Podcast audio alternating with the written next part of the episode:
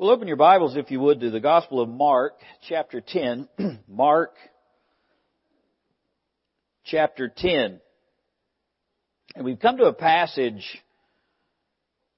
this morning that deals with the topic of marriage and divorce and also discipleship, because it's spoken to Jesus' disciples in light of a question, a controversial question that the Pharisees asked Jesus. And, and I would say as you, you approach this passage this morning, your, your attention span is likely in one of uh, three categories.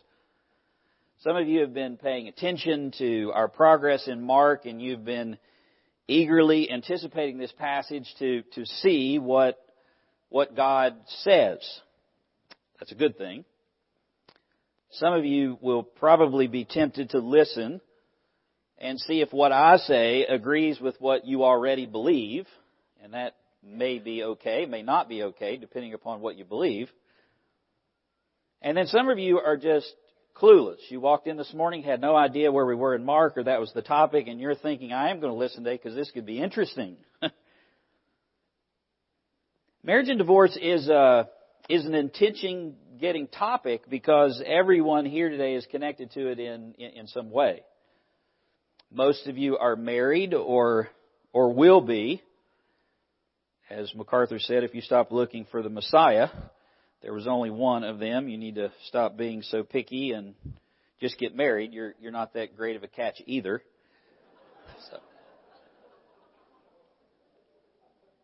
The only command the Bible gives is to marry a believer. That's the command. The rest, you have freedom to work out, and I understand there's matters of wisdom and principle and, and otherwise, but, but the general um, approach of our society today to wait until you're 30 on purpose, on purpose, um, for whatever reason and, and live in your mom's basement and burn in lust is not a good, is not a good approach. Um, you're wasting uh, a number of, of good years. You're, you are a sinner. You're going to marry a sinner, and it's going to be hard. But the grace of God is is there if if you are a believer. So some of you are married or or will get married or need to be, and some of you have been personally affected by divorce, whether by experience or by association. Um, I never will forget in homiletics lab a 30 some year old man breaking down in front of his peers while he was preaching a, a sermon on the topic of, of, of divorce, um, and he just lost it. Just uncontrollable. And his explanation was that anytime he thinks about the topic, he, his, his parents were divorced when he was a small child. And, and he confessed that he still, a 30 some year old man with both parents already remarried, he lays in bed at night fantasizing about how they might be able to get back together how many ever years later. So some of you have been personally affected by divorce, whether by experience or by association, whether that was your doing, whether that was somebody else's sin, whether that was before you were saved, any number of, of categories. And all of us should care about what God says about the topic because He's our Creator and we'll give an account to Him. And, and His Word speaks on the, on, on the matter. It's not an optional item. It's not something that you and I have the privilege of of choosing what we should believe and what we should not believe. It's, it, it is something that is a doctrinal issue. In fact, it has implications of the gospel. Jesus says adulterers will not enter the kingdom of heaven. So it's, it's that weighty of a, of a topic. Now, you probably are familiar with, with the, the fact that there is, there are four typical views of marriage and divorce. There's the four view book and, and, and we're going to deal with, with some of the nuances of that uh, next time. Um, but this time, I just it would be pretty easy to summarize what what what the Bible says. God has one view of marriage and one view of of divorce. He says marriage is good. It is not good that a man should live alone, and when God created male and female, man and woman, to be married, he said it was good. So marriage is good. That's, that's a, a simple statement that you can make from the Bible about, about marriage. In fact, 1 Peter 3 God calls it a grace of life. Husbands are to dwell with their wives in understanding as a fellow heir of the grace of life. So one of the common graces that God has provided for our time on earth, marriage is for earth. We're not going to be, we're not going to marry or be given in marriage in heaven. It's for earth. The common grace that God has given for earth is, is marriage. And children are the natural fruit of that. It's the, the fruit of the womb is His reward. And God's view on divorce is, is given very clearly as well in Malachi 2:16. And I know you probably know that passage as well. I hate divorce, says the Lord, the God of Israel, and him who covers his garment with, with evil. He, he associates divorce with, with like a blood uh, spattered garment from, from violence or, or murder. So take heed to your spirit they do not deal treacherously. There are no qualifiers in the original language that soften that I hate divorce. There's no historical context which would explain it away. He hates divorce. He doesn't hate you if you have done it. He hates the act because it does violence to creation. Divorce decreates something that God creates. God also hates the sowing of discord and pride and many other sinful things. You could go to Proverbs 6, 16 through 19. Six things the Lord hates. Yea, they're an abomination to him. Haughty eyes, a lying tongue, hands that shed innocent blood, a heart that devises wicked plans, feet that make haste to run to evil, a false witness who breathes out lies, and one who sows discord among the brothers. And I would say any number of those things were likely committed if a, divorce takes, takes place. So I remind you uh, of that if you're here this morning and you've been married for a lifetime, that you would have a check from Proverbs that there are other things that the Lord hates. So you'd have a check against judgmental pride. Or the, the, the danger of making divorce a separate category sin. If you're still married, you're married in spite of yourself, not because of yourself, right? The grace of God, a whole lot of grace. And for some of you, hairspray and makeup and some other things. But God doesn't soften or explain away sin or how He views it just because society or even the church does, including divorce. One of the things that you will appreciate about the Bible, you should appreciate the, about the Bible, is it is unvarnished. It just tells the truth about you, about me, about God, about sin, and and it does give us a a roadmap for for trying to work through the crooked aspects of of life. And in the Gospel of Mark, the 10th chapter, Jesus will give us his view of marriage and divorce and how his disciples are supposed to live in, in light of it. There's a contrast here between the Pharisees and the hardness of their hearts and how Jesus expects his disciples, those who have, who have, who have agreed to follow him, those who have embraced him. And in chapter 10, he, our Lord takes us to, to Judea.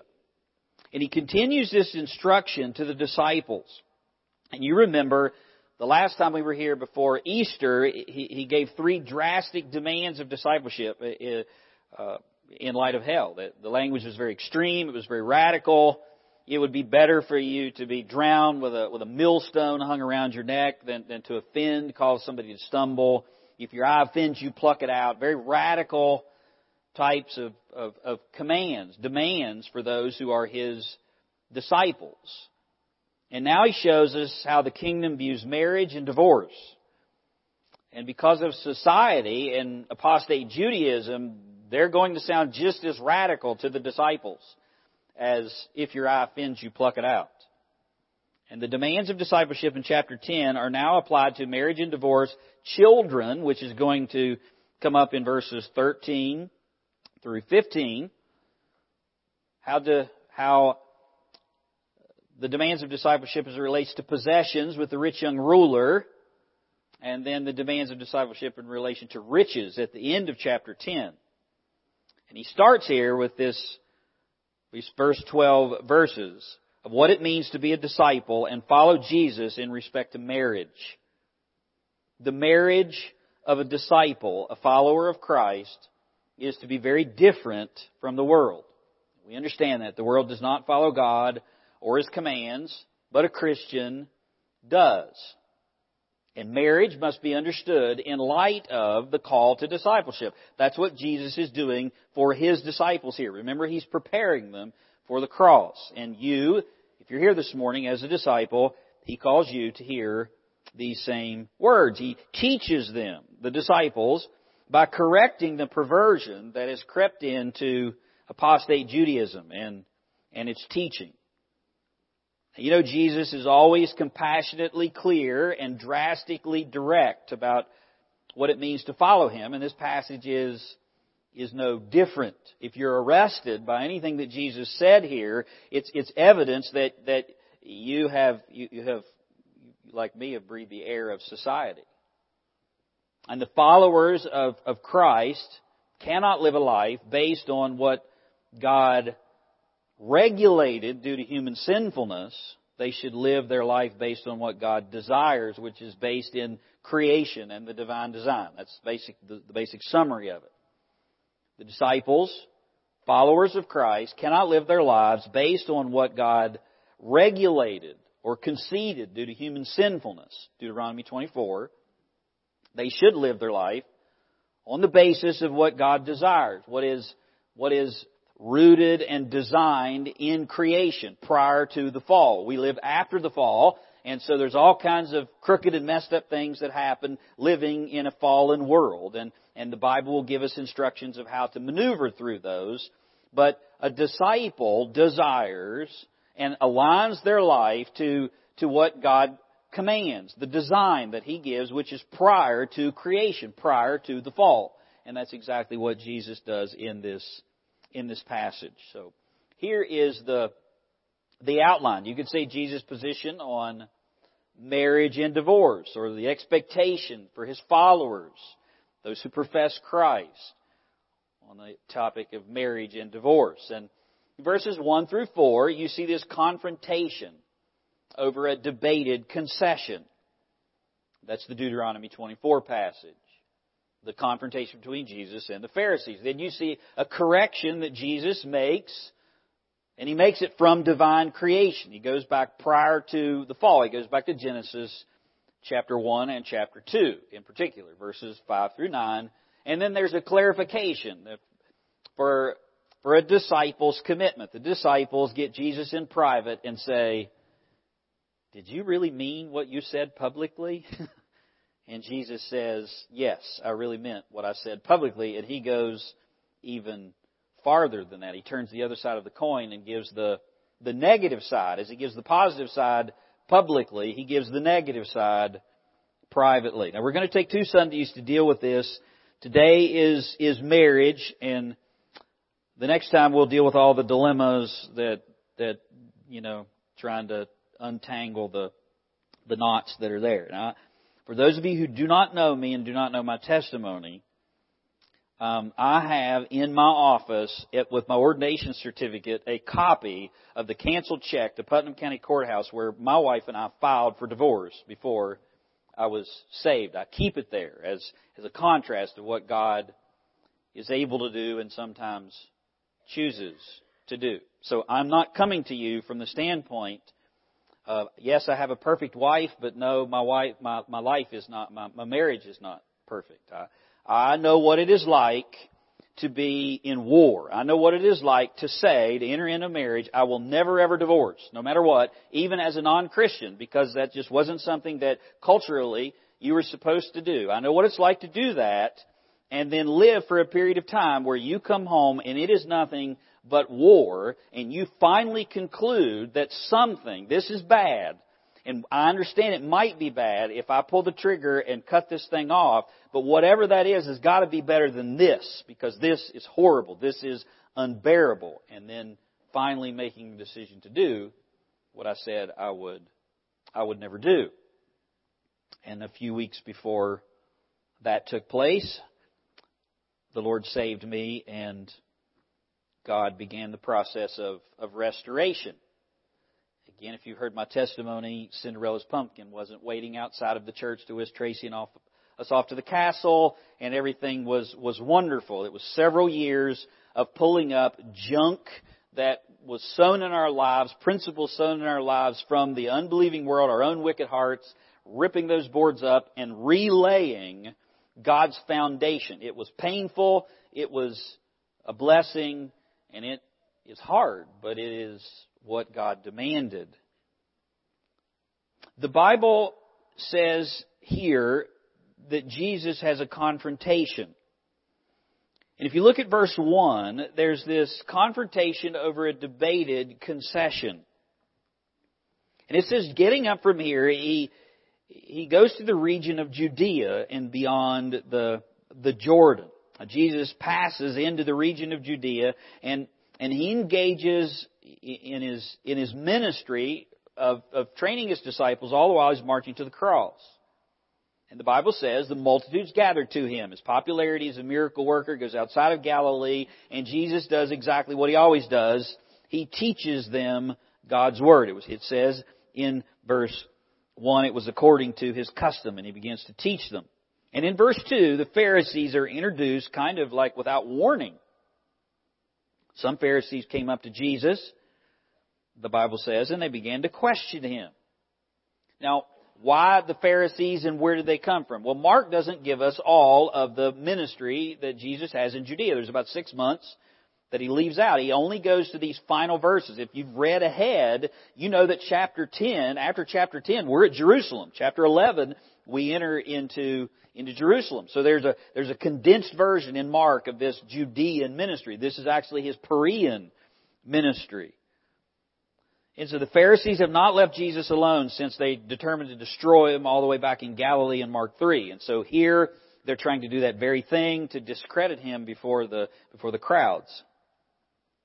And if you're in doubt about their goal, Mark gives us that specific commentary. They, they asked him the question in verse 2, testing him, trying him. And their intent was to discredit him and to defend their own standards. Their intent was not to not to learn what, what God had to say. You see, they had a religion based on spiritual loopholes, and that included their on the topic of marriage and divorce. On the one hand, they wanted to seem like they, they kept God's law because that's how religionists earn favor with God, but on the other hand, they, they wanted to find a way they could please their own desires. And that's what you do with a loophole. You seem to meet the law, you salve your conscience to meet the law, but you still get to do what, what you want to do. And and I've run into many people in the church who try to do the same thing. They spend more time and energy looking for a way around God's clear teaching than using the same effort to obey it. They ask him about a controversy. And the controversy is found in verse 2. They begin to question him about whether it is lawful for a man to send away or to divorce his wife. And Matthew adds, for any reason. You should not think that somehow modern society or the modern church is the is, is the only one that's had issue applying the scriptures to marriage and divorce. This, in fact, it goes all the way back to Moses, and Jesus says the answer goes all the way back to the to the garden. And the the question is really quite sinister that they ask, and it's also very shrewd. I'll show you why. The Pharisees hope to discredit Jesus' ministry by answer by, by him answering this question. They they hope that the people would not like his answer, but but they also ask it at a at a particular place. Notice in verse one it says that he went there to the region of Judea beyond the Jordan. Now, the minute that Jesus goes beyond the Jordan, he enters into Perea, which is the territory of Herod Antipas. Herod Antipas, who had a divorce and marriage issue. Herod, the one who had just lopped off the head of John the Baptist for giving the exact same answer that Jesus gives in this, in this passage. Because he told Herod what the Bible said about it. And Jesus' position is John's position. Listen to Mark chapter 6 verse 17. Herod himself had sent and laid hold of John and bound him for prison for the sake of Herodias. His brother Philip's wife, and he had married her. Because John had said to Herod, It is not lawful for you to have your brother's wife. I know that's not the verse up there. The Pharisees already knew Jesus' position. Remember what Jesus taught in the Sermon on the Mount in Galilee. In Galilee, Jesus has already publicly given his position. And this is Jesus' position. The Pharisees knew exactly what Jesus' position was. They knew the answer to the question before they ever asked. They asked the question in this specific place where Herod has arrested John and cut his head off because Jesus' position is exactly the same as John's position. And that's why they asked the question right here, right now, in front of the crowds publicly so there would be witnesses. And Jesus in the Sermon on the Mount says, what's on your screen? And they were hoping that Herod would get wind of him teaching about it and take care of him just like he did John the Baptist. And either way, they, they would not lose. The crowds would turn away from Jesus because he is going to say it's not lawful for you to divorce. And they're going to be upset about that because many of them had already done that for unbiblical grounds, unbiblical reasons. Two, if Herod gets wind of it, then they'll take care of their problem. He'll take care of their problem. And yet it's been said you should never pick a fight with God. Look at verse 3. And he, this is Jesus, answers. Jesus answers the question whether it is lawful for a man to divorce his wife. He answers and said to them, What did Moses command you? He didn't avoid their question.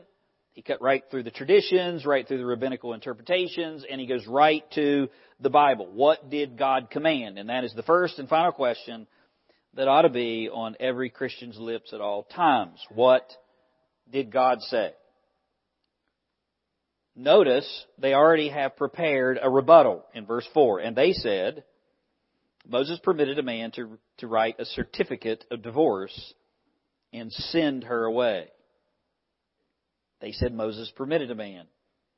They quoted Deuteronomy 24 verses 1, or verse 1, which was a concession of mercy built into the law to regulate the hardness of heart, the sinfulness of, of man. It was mercy that was built in for the woman who had no property rights. It was also a merciful option for the place of execution. You remember Joseph and Mary. What did Joseph do? Joseph was a righteous man, and so he was prepared to divorce Mary, give her a writ of divorcement, rather than have her stoned because of her presumed adultery. So Deuteronomy 24 was a merciful provision. I want you to notice that Jesus asked, What did Moses command? And I want you to notice that they answered, Moses permitted. And they quoted the only place in the Pentateuch that even comes close to justifying their position, which was that a man could divorce his wife for any reason on any grounds. And you've probably heard it before, whether it was on the grounds of showing her ankles because she danced in publicly, uh, danced publicly, and her and um, her her skirt, if you will, would would show her ankles, or whether she burned dinner, or or whether she raised her voice too loudly and the neighbors heard it, it, it, or just whether you, you found a better one. I mean, that was how liberal the policies were that the Pharisees were, were communicating. And so they found this passage that would seemingly justify that. The passage in Matthew 19, which we'll look at next time, which has to do with the exception passage, the Pharisees said, Jesus commanded to give a writ of divorcement, and Jesus actually corrects them. No, Moses permitted. But here Jesus asks, what did Moses command? He wants to know what is the command that Moses gave concerning marriage. He's not asking for Deuteronomy 24.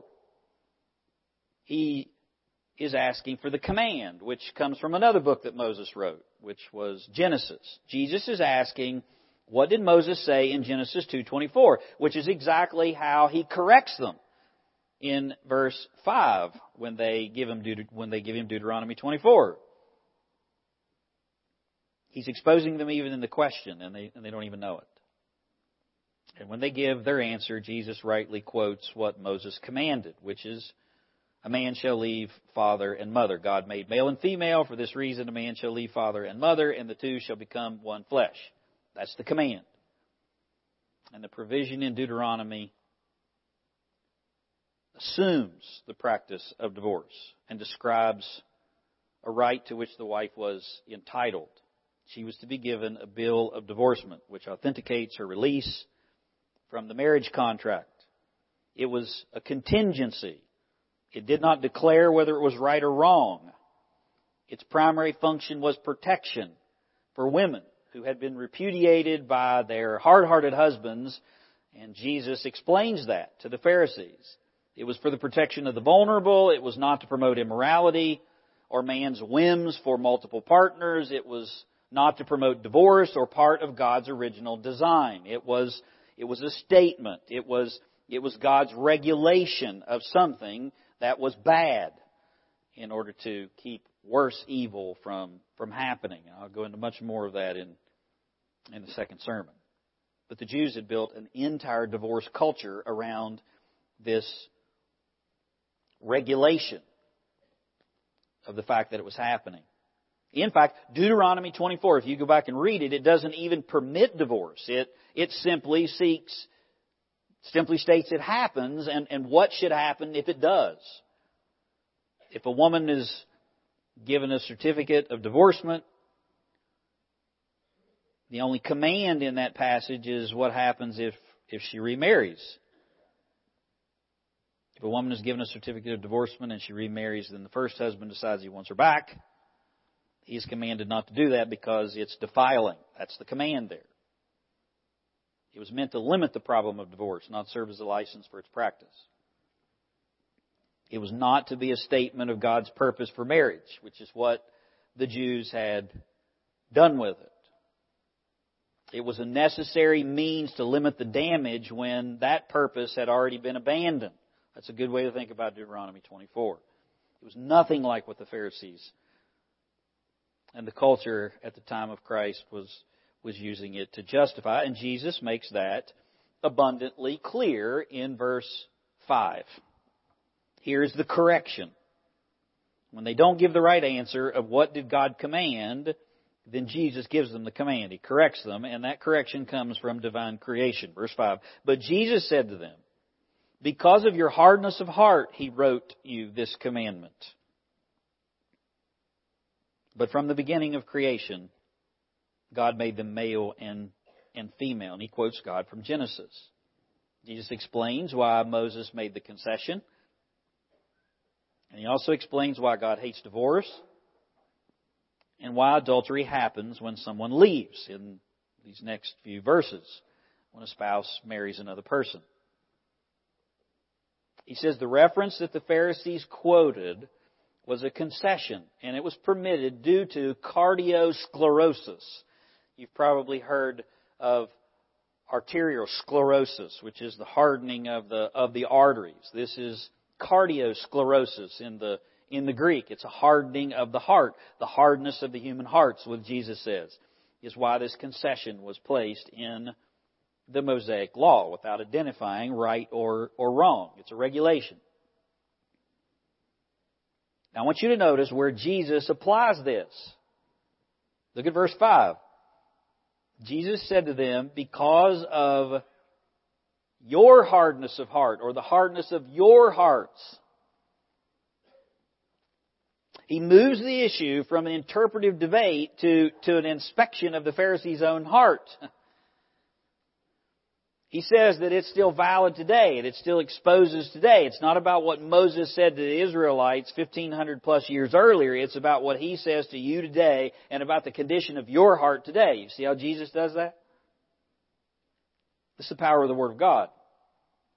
His sermon is not to simply inform you this morning. It's, it's the word of your Creator that lays hold of you, it weighs you in the balance, and then demands your obedience, and, and identifies which way you're going to which way you're going to go. And, and yet the Pharisees and people like the Pharisees read the Bible in abstract and they debate over interpretations instead of dealing with its implications for their own lives. And so Jesus says, what about your heart? The hardness of, of your heart. And it's probably a good way to examine your own heart. When you spend more time explaining away the force of a command by exceptions than figuring out how to obey it, you're probably you're probably off, off base. And that's what the Pharisees did. They they wrote volumes in in the Talmud and extra biblical rabbinical opinions to explain ways around and remove the force of the original command in Genesis.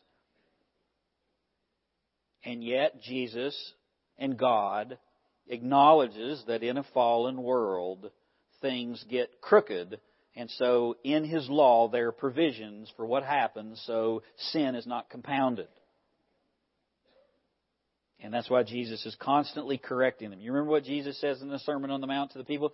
You have heard, but I say unto you. It's not a new law. He takes them back to the original. So Jesus here applies this to an inspection of their own hearts, and then he gives his divine understanding of the intention of marriage. He gives the basis of marriage, he gives the bond of marriage, and then he begins the becoming through marriage.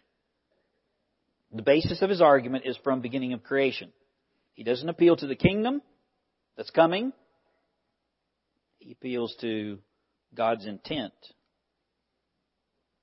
The very basis of marriage was one man and one woman in creation. That's what he says in verse 6. God made them male and female. The text is emphatic. A female and a male. That was for the purpose of marriage. So Jesus' argument the basis of marriage goes back to creation, and part of his argument is God made a female and he made a male. And in creation, there was no possibility for divorce and remarriage or polygamy because there was only one man and one woman, and that union was for a lifetime. MacArthur said there, there are no spare parts, there were no spare people. They were created for each other and for no one else, and the union was complete. Their union was unique and they're a pattern for all of us to, to follow. In the case of Adam and Eve, divorce is not only inadvisable, it is not only wrong, it was impossible. Because there's no one else there for either of them to marry. You've heard maybe your spouse has said this to you, or your girlfriend, or somebody that you wish was your girlfriend. If you were the last man on earth, you've probably heard that before. Maybe that was God's way to bring Adam and Eve together. The very bond in marriage, he says, the bond in marriage, his second argument, is an indissoluble or indissolvable union. Look at what he says. For this reason, a man shall leave his father and, and mother. In marriage, you break the prior family bond. Commonly called cut the apron strings. And you bind yourself to a new one. You leave and cleave. You've heard that before. And the word cleave means to, to be stuck together. I didn't say together you're stuck. I said it's as stuck together. And the word means that, that, that you, you press into this, into this union. You've probably heard the example of being glued together, like construction paper. But it is the idea that both people are pressing into this union and continually pressing to the point that they become inseparable. Their desires, wishes, and even their wills. And so Jesus makes this argument based on that. He, he also says what becomes in marriage, the becoming in marriage. Verse 8. They are no longer two, but but one flesh. So they are no longer two, but one. The two shall become one. You've heard that in marriage ceremonies all the time. It's a it's the one flesh aspect of marriage. And a man and a woman are joined in marriage into an indivisible and inseparable union. But I want you to notice who does the joining. Look at verse 9. What therefore, this is Jesus speaking, God has joined into this indivisible, inseparable union, let no man separate. It's God's work. And it's here the wickedness of divorce becomes apparent. Divorce is an action of man taken against an action of God. Divorce is the sundering by man of the union God has constituted. Divorce is the sister to abortion because both have the common denominator that they kill a creation of God. Marriage is not a contract of temporary convenience and not a union that may be dissolved at will. Jesus says very clearly marriage is a work of God and divorce is the work of man. And that's why God hates it. And that is very different from what was practiced in the day. And the disciples then ask for clarification because it seems very radical, even though it's very clear from Genesis. Look, if you would, at verse 10. In the house, the disciples began questioning him about this again. They want more information. Just like, no doubt, you're sitting here this morning going, what about this, and what about that, and what about the exception clause, and, and what about me, and what about, and all of those are probably legitimate questions that we will definitely try to cover the next time. This is laying the foundation and the groundwork for what is God's design and what is His desire and what are believers called to. And just like I would stand here and preach to you that sex outside of marriage is fornication, I stand here and preach to you that the breaking of the marriage covenant is sin and divorce, according to the Word of God. It's not an unforgivable sin but it is sin nonetheless. Look at verse 10 or verse 11.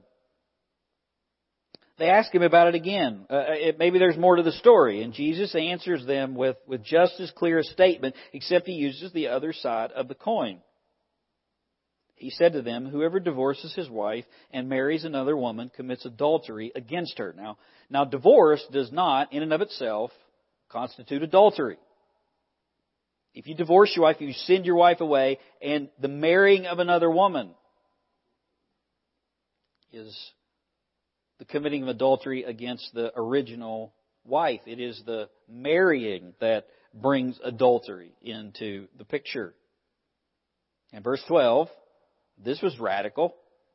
And if she, that's the woman, herself divorces her husband and marries another man, she is committing adultery. Now that was radical because women didn't have the right to do that in Jesus' day. Deuteronomy has, says nothing about a man. This is about a woman initiating, sending her husband away, and Jesus says it's an equal opportunity sin. He uses the negative side. To the Pharisees, he gives the positive command. Here, he gives the outcome. And he says this to his disciples of what will happen after he calls his disciples of what to follow. This is what will happen if you, if you refuse to, to follow me.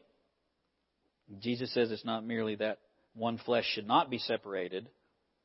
It cannot be separated, which is why it causes adultery. Remarriage was assumed. Now, the key to this entire passage is how Jesus answers the Pharisees and what he teaches the disciples. Remember, Jesus is instructing the disciples. They set the, the scene up, the Pharisees do, and Jesus says it's because of the hardness of your hearts. It's your hearts that are hard and why you're doing these things. And he contrasts that with the disciples Regardless of what you conclude about divorce, two things are clear from this text. It's a result of hard heartedness, and it wasn't part of God's design. And what it was before the fall was, was good, and now he calls his followers to that design. And while divorce was practiced and permitted among the Pharisees, Jesus is saying to his disciples, true discipleship is not lived out in light of concessions given for the fall, but in light of the divine intention given by the Creator. God's creation order is not some kind of ideal that we're to admire but not seriously implement. You should strive under the shedding of blood. and an unbroken, lifelong marriage is the realistic standard to which we're expected to conform as believers. That's what Jesus is saying here. Christ's command to those who follow him you're to reject the world and the apostate practices and keep your covenant. It's probably the simplest way to say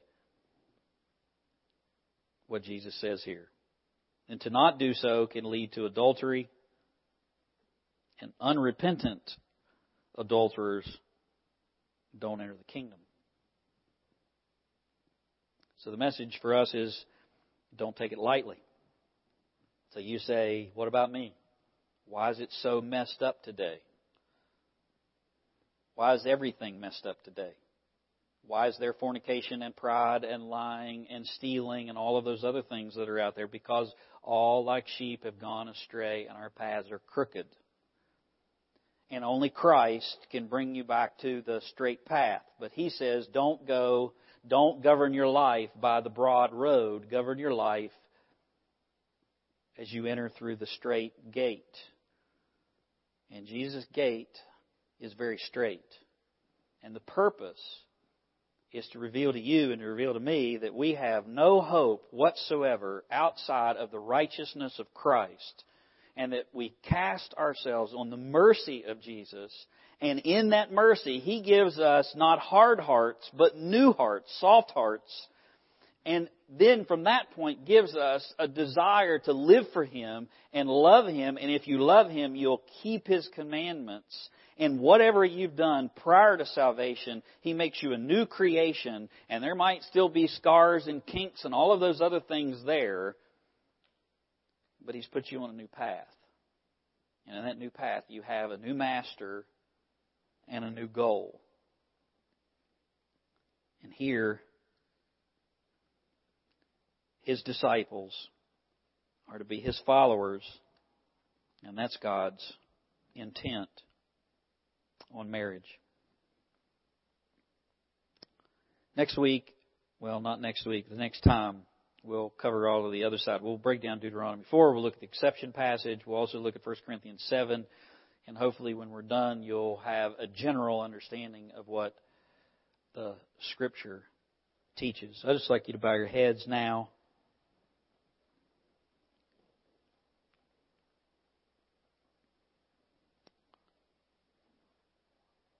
Let me say to you, there are those inside the kingdom and those outside of the kingdom. There are those who have their sins forgiven, and there are those who remain in their sins. In Corinth, Jesus described who wasn't going to go to heaven, and he gave a long list which included effeminate, adulterers, homosexuals, liars, and then he says, Such were some of you but you've been washed. So if you're here this morning and you've divorced, you're a product of a divorce, you have committed adultery in the past, if you have come to Christ and you have repented and He has made you a new creation, you were one of those things. You are not one of those things any longer. And your sins have been forgiven and cast as far as east is from the west, never to be remembered again and you have the freedom and joy of Jesus and His forgiveness for all eternity. But you also need to ask yourself the question do you know Christ? Have you repented? Has that genuinely been forgiven in your life? Have you come to grips with that there is a creator and he makes commands and that whatever happened, you rejected those commands and did your what your heart desired and went your own way. And if you're in that category, then I would say to you this morning, the way of a transgressor is hard. Repent and believe, and Jesus will do all those things that I said to begin with.